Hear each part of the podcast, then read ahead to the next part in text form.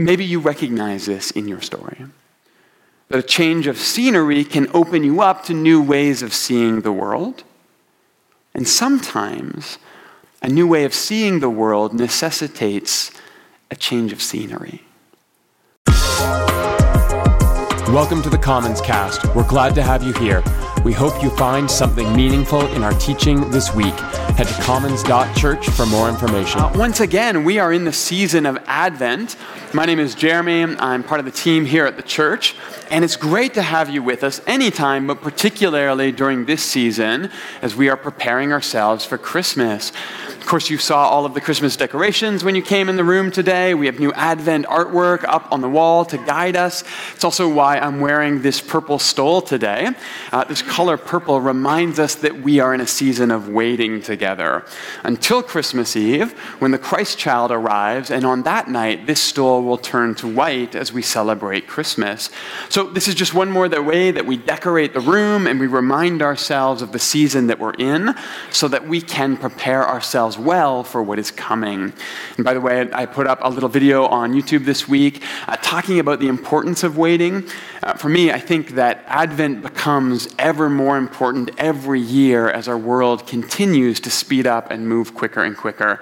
Waiting becomes a sacred duty. And so you can subscribe at Commons or at youtube.com slash Commons Church if all that stuff is interesting to you. But this year, we have chosen a series of prayers as our frame for Advent this set of five prayers that come to us as the Christmas narrative unfolds. And Bobby laid them out last week. Uh, she led us through the Fiat Mihi, Mary's prayer of welcome to the angel's statement that she will give birth. Today, we look at the Magnificat, Mary's prayer of prophecy for who this child will become and what he will accomplish. Next week is the Benedictus, then the Gloria in Excelsis, and finally on Christmas Eve is the Nunc Dimittis. And all of these fancy Latin words have me feeling a little festive, but before we jump into the Magnificat, which, by the way, is one of the great protest songs of history, let's look back at the story so far. Because last week we saw Mary receiving some pretty fantastical, and let's be honest here, probably frightening news. There is this meme that's going around on Twitter right now. Someone has suggested that before you spring bad news on someone, you should prepare them by texting, Are you in the right headspace to receive information that could possibly hurt you? Now, first of all, I love the heart behind this. Uh, preparing people with care and putting yourself in their shoes. This is a holy thing to do, but please do not ever actually text that to anyone.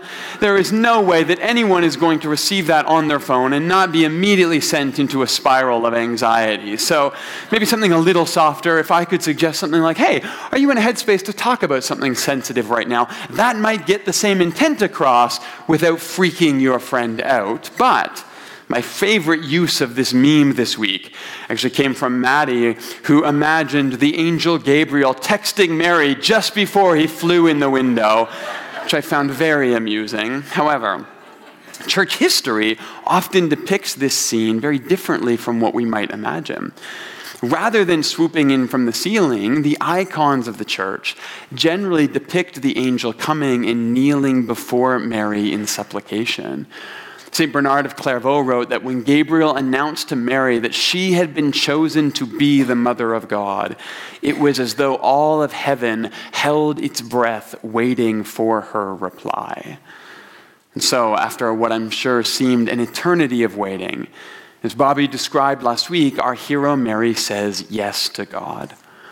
Yes to something new, yes to something risky, yes to charting a new path for the divine in the world.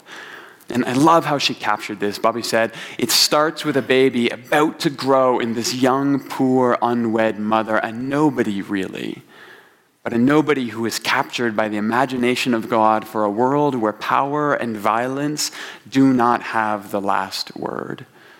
In Mary's own words, I am God's servant. May it be to me as you have said, the fiat mihi, the last word. Let it be. Today, we move ahead in the story, and we are about to find Mary going to meet her cousin Elizabeth, the mother of John the Baptist, and there she will unleash the Magnificat for us. But first, let's pray. God of Advent, who reassures us that the night is far spent and the day is almost at hand. Keep us awake and alert in the season of waiting, watching for your presence and kingdom, looking for ways to bring, to be your light to the world. Make us strong in faith, unafraid of the dark, and yet still vulnerable enough to feel deeply so that we may join others in the healing of all of their hurts.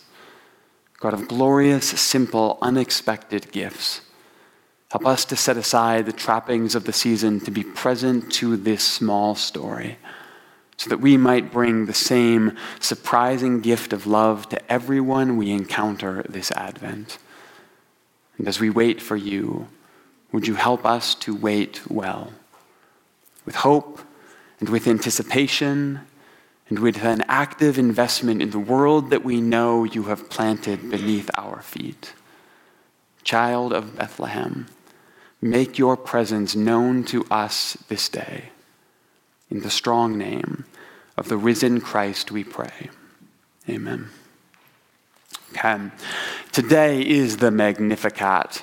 And so we want to talk about the journey, the safety, the audacity, and the hope of it all. But before all of that, I want to read this section to you. For one, this is one of the most powerful pieces of prose in the New Testament. And for me, some of that really only comes across when we read it unbroken. But also, this is actually the longest uninterrupted speech by a woman in the entire New Testament, and for that reason alone, we should give it space to speak to us undomesticated. So, Luke 1, starting in verse 46, Mary said, My soul glorifies the Lord, and my spirit rejoices in God my Savior for God has been mindful of the humble state of this servant. From now on, all generations will call me blessed. The mighty one has done great things for me. Holy is God's name. Mercy extends to those who fear God from generation to generation. For God has performed mighty deeds with God's arm. God has scattered those who are proud in their inmost thoughts. God has brought down rulers from their thrones, but has lifted up the humble. God has filled the hungry with good things, but has sent the rich away empty. God has helped God's servant Israel, remembering to be merciful to Abraham and his descendants forever, just as God promised our ancestors. This prayer is packed with allusions and references to the Hebrew scriptures and the story of Israel, and we will look at all of that today before we close. But first, we need to set the scene. Because last week we left off with the fiat mihi, Mary saying to the angel, Let it be, and then the angel left her. But if we pick up in the very next verse, we get the story that links these two prayers together. So, Luke 1, verse 39, just after the angel has left, says that at that time Mary got ready and hurried to a town in the hill country of Judea, where she entered Zechariah's home and greeted Elizabeth. When Elizabeth heard Mary's greeting, the baby in her womb leapt, and Elizabeth was filled with the Holy Spirit. In a loud voice, she exclaimed, Blessed are you among women, and blessed is the child you will bear. But why am I so favored that the mother of my Lord should come to me? As soon as the sound of your greeting reached my ears, the baby in my womb leapt for joy. Blessed is she who has believed that the Lord would fulfill promises to her. And Mary said, My soul glorifies the Lord which is the beginning of the Magnificat we just read. Now, next week, we will be back and we will be looking at the story of Zechariah and Elizabeth and their journey to childbirth, but there's some really important stuff here. First of all, it's pretty clear that this story is being told in a highly stylized form. Everything moves very quickly, everyone speaks in these poetic bursts. Even when it says that Mary got up and hurried to visit her cousin, the English obscures the poetry here. And by the way, uh, when I say that Mary and Elizabeth were cousins, that is a bit of church tradition. It comes from the King James Bible, but the truth is the text only refers to them as relatives. So we don't know exactly what the familial relationship here was, and maybe in some ways it's better if we only know them as friends. The relationship is based in love, not some kind of obligation. However, back to my point. Uh, by translating this phrase, epurathi metaspudes, as simply hurried, we actually obscure the fact that the writer of Luke here is introducing one of his major themes that will be woven throughout the gospel, and that is journey. Because more literally, what Luke says here is that Mary journeyed with haste to see Elizabeth. But this idea of journey is going to keep popping up at important moments throughout the Gospel of Luke. In fact, one of the most pivotal moments in the story is found in chapter 9, and we're told that at the time, as it approached for Jesus to be taken up into heaven, he resolutely set out to journey toward Jerusalem. And this opens up into what is known as the travel narratives in Luke. It's a central part of his version of the Jesus story, and Luke introduces these two sections here using this same word, purimai now, granted, sometimes biblical scholars can get a little bit too excited about some of these linguistic coincidences. Not everything has to have a deeper meaning to it. Sometimes we just use a word too often, but in this case, I do think there is something to this. That for Luke, changes in us are often accompanied by changes around us. And maybe you recognize this in your story that a change of scenery can open you up to new ways of seeing the world. And sometimes a new way of seeing the world necessitates a change of scenery. The, language of journey is woven throughout this gospel, but the metaphor of journey, story of discovery and transformation, and how all of that is tied to all of our choices in the world, that is more than just a coincidence.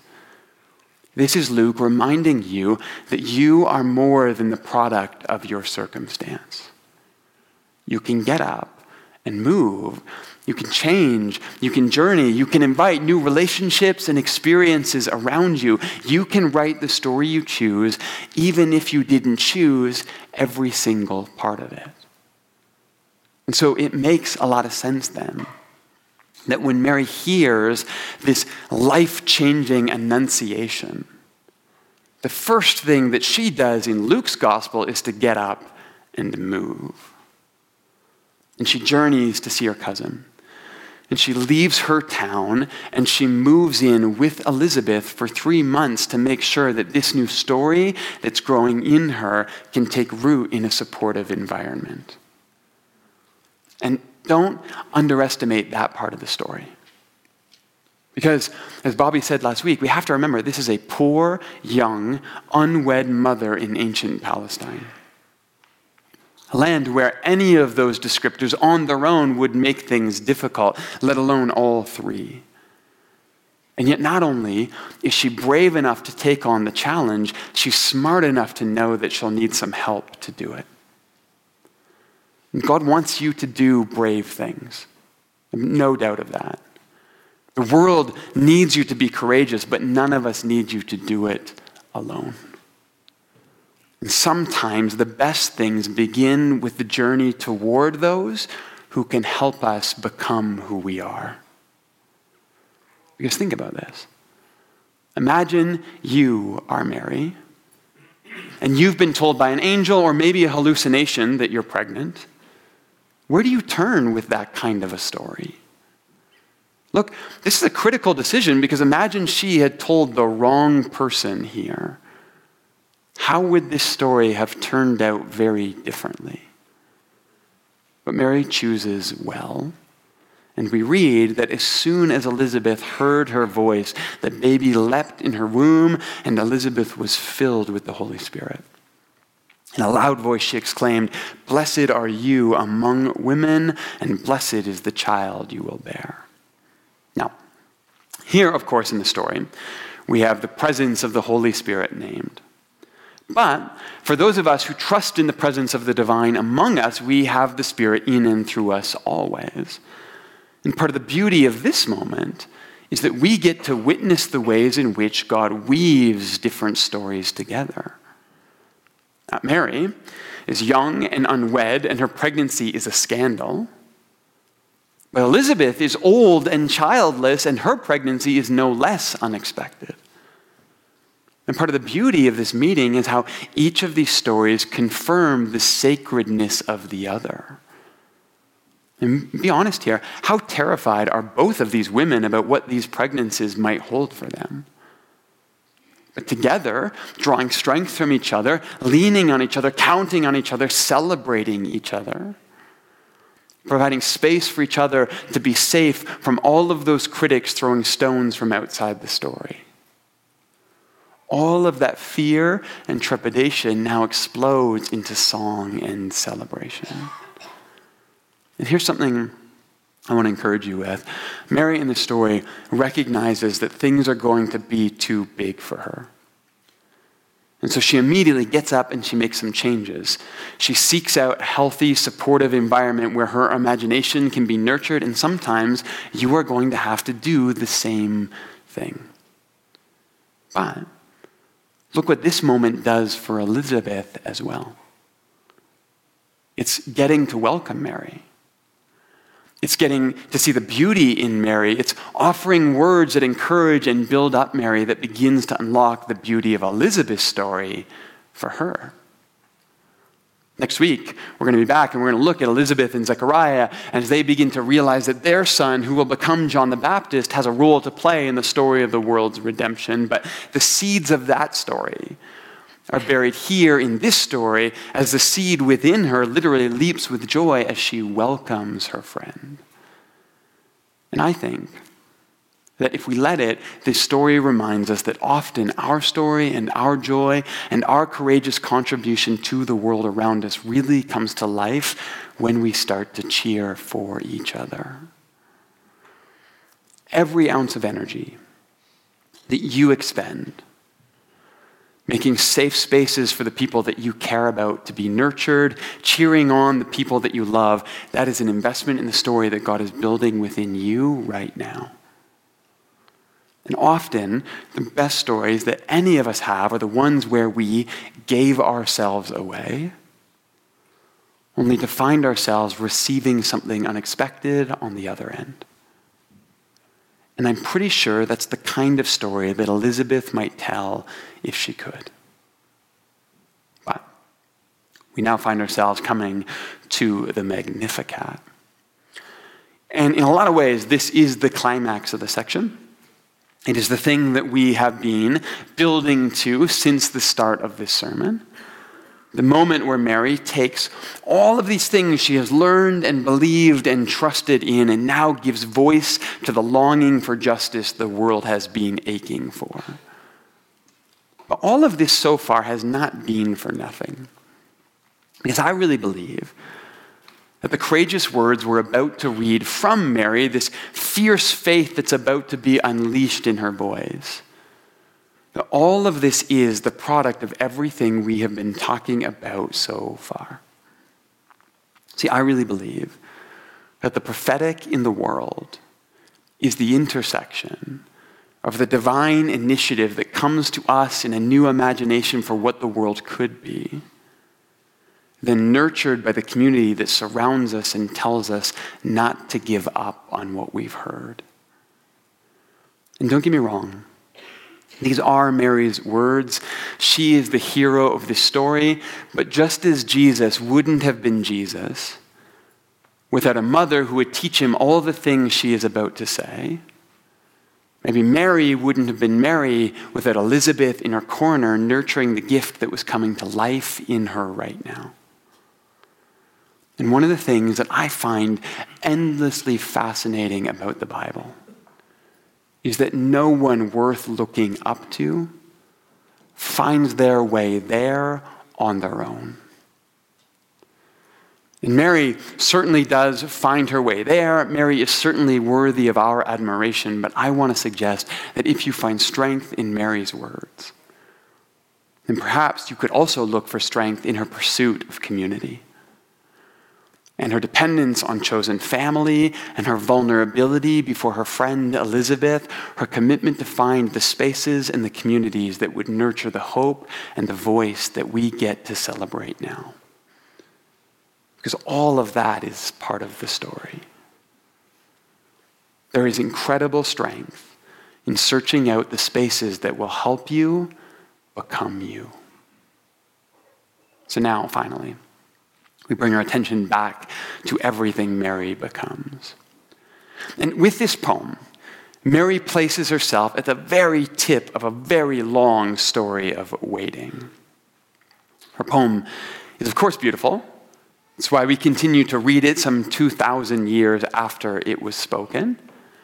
But even as the poetry rolls off the tongue, to really understand it, we do have to gather up a little bit of history.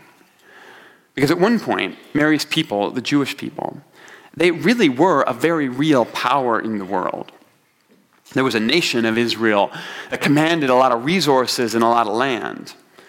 And eventually, that nation split into two different kingdoms. And over time, one of those kingdoms was conquered by Assyria, the other eventually by Babylon. But then Persia rose to power, and then Greece came to dominate the world, and now Rome has emerged as the new military superpower. And during all of that time, almost 600 years, the Jewish people who had this rich heritage had sort of lived in the shadow of all of these successive empires. All the while, telling stories about the good old days and the Messiah who would emerge to lead them back. So, by the time of Mary, it's important to realize that there is literally no one alive who actually remembers the kingdoms of Israel. All of that was long, long ago. All of that was all just stories from your grandparents, grandparents, grandparents. And yet, when Mary speaks, there's something really interesting going on here. Because she speaks using the language of Israel's illustrious history that everyone knew, everyone was taught as a child. She speaks in the stories of her people. Uh, there are no less than eight scripture references in this poem. But it's as if she takes all of the history she's been taught and all the stories she's been told and she shifts them into the present. She says, My soul glorifies the Lord. That's Psalm 34. For God has been mindful of the humble state of God's servant. That's Psalm 138. For the mighty one has done great things. That's Psalm 71. For me, she adds. God has performed mighty deeds with God's arm, Psalm 118. God has brought down rulers, Psalm 75. God has exalted the humble, Psalm 113. God has lifted the hungry, Psalm 34. God has helped this servant, remembering to be merciful, Psalm 98. And what Mary is saying in all of this is that all of that, everything that she has been hearing about all her life, all of it is true right now for her in this moment. So, all of the stories that have sustained her people for generations, all of the imagination that has fueled their survival over centuries, all of the hope that has kept them moving forward despite oppression and poverty and violence, all of that is still somehow alive in her right now as she speaks to Elizabeth. And I realize it can be easy to look past this. I mean, she's just quoting the Bible after all. But I was put onto the work of Dorothee Soelle by our Inglewood Parish pastor Scott, and I love the way that Soelle talks about this intersection of story and action in our lives. She writes, I believe in a God who created the world not ready made, but one who desires the arguments of the living and the alteration of every condition through our work and our politics what she's talking about here is the idea that the story of God is written in such a way that it invites us to see the story as inherently unfinished. The stories of justice make us want to see more justice. The stories of liberation around us make us want to see more freedom in the world. Moments of hope implicate us in the creation of more hope for more people all around us all the time. Because the world is not ready made, the world is waiting to be remade in the image of grace. And this is what Mary is doing here. She's not just reliving the glory days, this is not nostalgia that we're reading. This is Mary believing that those stories make her story possible. And she is not shy about this. I mean, she is talking about bringing down kings and humbling rulers. She's talking about lifting up the brokenhearted and feeding the hungry. She is talking about the entire world of politics and economics and power turned upside down, and all of that because of her pregnancy. And there is a divine audacity here that almost threatens to neutralize the power of her voice. I mean, her words are so big and her scope is so large, it's almost like we're lulled into thinking we have to spiritualize this to make sense of it. I mean, she can't really be talking about that kind of social change. She can't really be talking about the alteration of every condition in the world. This can't really be about what it's about, can it? And yet, for me, this is where we really begin to uncover the brilliance of Mary. Because while there were many people in her day, in her world, that dreamed of the kind of change she proclaims now, their imagination of Messiah was almost entirely informed by the world that surrounded them. So, if there was violent oppression, and there was, then it would be violent conflict that would free them from it. And if there was economic disparity that pushed them down into the dirt, and there was, then it would be wealth and excess that would lift them up out of it. But the problem is, that's really just a continuation of the same story with the roles reversed. But the God who creates a world that's not ready made, the God who wants to do something completely different in Jesus, the God who would come to Mary to ask for help, has something else entirely in mind. Not just a reversal of roles but maybe instead the revealing of a new type of story in the world. See, I think Mary seems to know better than most of Jesus' contemporaries ever will what this story is really all about. And I think it's why her poem is all about the underdogs and the victims and the scapegoats and the transformation of it all. That's why she speaks about the humble and the poor and the weak and the ignored, because that's who Mary is. And in her heart, she knows that's who her son will be too.